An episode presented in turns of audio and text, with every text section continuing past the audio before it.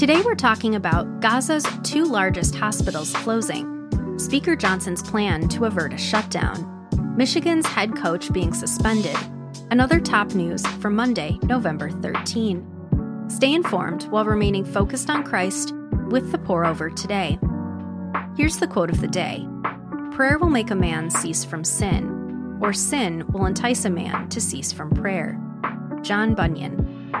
Let's get started with some espresso shots. Gaza's largest and second largest hospitals, Al Shifa and Al Quds, are suspending operations after weekend bombings left them without fuel and medicine. Half the territory's hospitals are now closed. Israel says that Hamas has command centers hidden under and around the hospitals, and that the recent bombings successfully killed a Hamas commander who had been preventing patients' evacuation. Israel also says it has offered hospitals evacuation assistance and fuel, which Hamas rejected. Hamas denied Israel's claims and updated the Palestinian death toll to 11,000. Responding to the plight of civilians, U.S. Secretary of State Blinken said far too many Palestinians have been killed.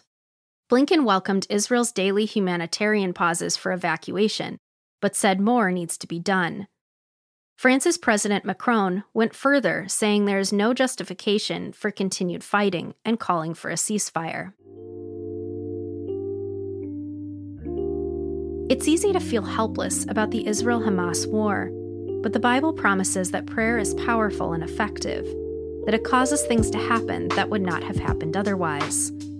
James 5, verse 16 says, The prayer of a righteous person is very powerful in its effect.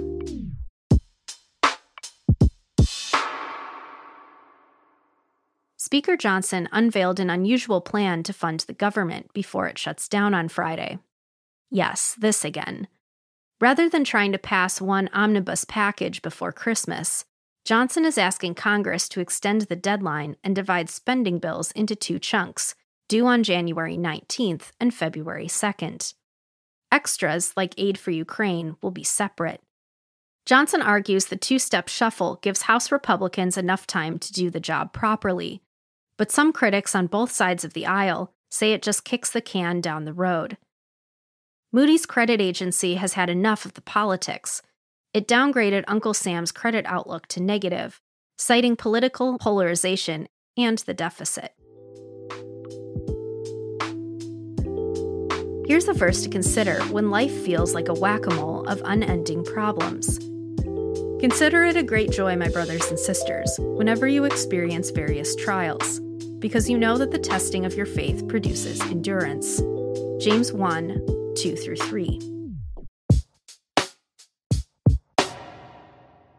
Jim Harbaugh, head football coach of the undefeated University of Michigan Wolverines, is likely ending the season the same way he started it, with a three game suspension. To communicate to players on the field, college football teams use sideline signs. It's fine to try deciphering opponents' signals during a game, but it's against NCAA rules to scout opponents in advance, something a Michigan football staffer was allegedly doing.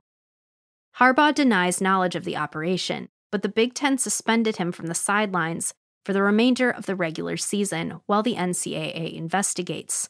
Michigan is fighting the decision. Texas A&M will also end its season without its head coach.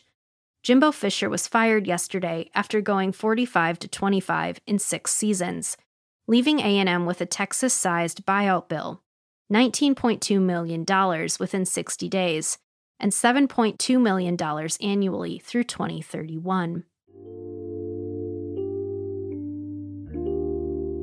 Our goal is to keep the big things big and the small things small. It's not that coaching changes and scandals aren't important, they're just not God of the universe important. Stay focused on eternity, it changes everything. Philippians 4, verse 8 says, Finally, brothers and sisters, whatever is true, whatever is honorable, whatever is just, whatever is pure, whatever is lovely, whatever is commendable. If there is any moral excellence and if there is anything praiseworthy, dwell on these things. Today's episode is sponsored by Beyond the Crucible. Unless you've recently resettled here from Mars, you know what it's like to live in a fallen world. We all face daily setbacks, losses, and heartbreak, but our hardest moments can actually lead to more powerful transformations. Want to know more? Check out the Beyond the Crucible podcast, hosted by Warwick Fairfax, who at 26 years old launched a $2.25 billion takeover bid for his family's 150 year old media business and lost it all. Just like a crucible melts down metal so it can be transformed, our crucible moments can push us from brokenness to breakthrough.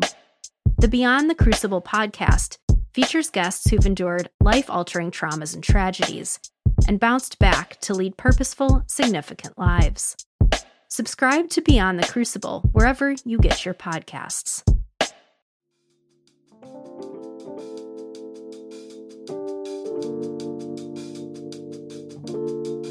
In other brews, here's a rapid round of updates.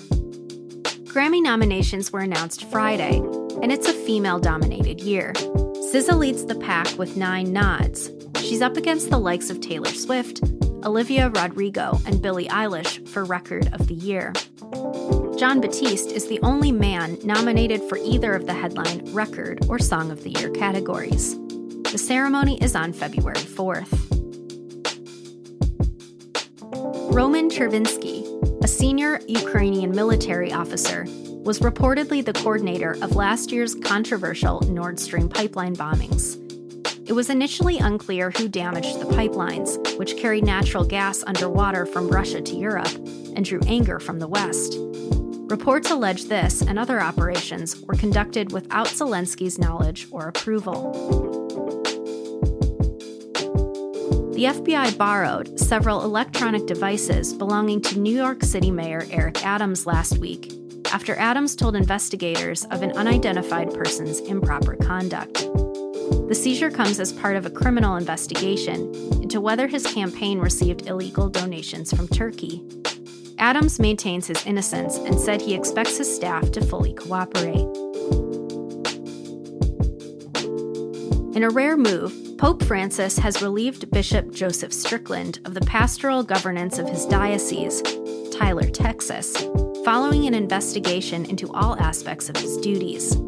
Strickland has publicly clashed with the Pope, tweeting, or Xing, a video that called the pontiff a diabolically disoriented clown and criticizing his statements and decisions concerning the LGBTQ community. The U.S. celebrated Veterans Day on Saturday, honoring former members of U.S. armed forces. Yesterday marked the beginning of the Hindu festival of Diwali, a festival of lights celebrated by over 1 billion people. Meanwhile, China celebrated consumerism. Their annual Singles Day, think Cyber Monday but bigger, saw moderate sales growth. And that's all we have for today.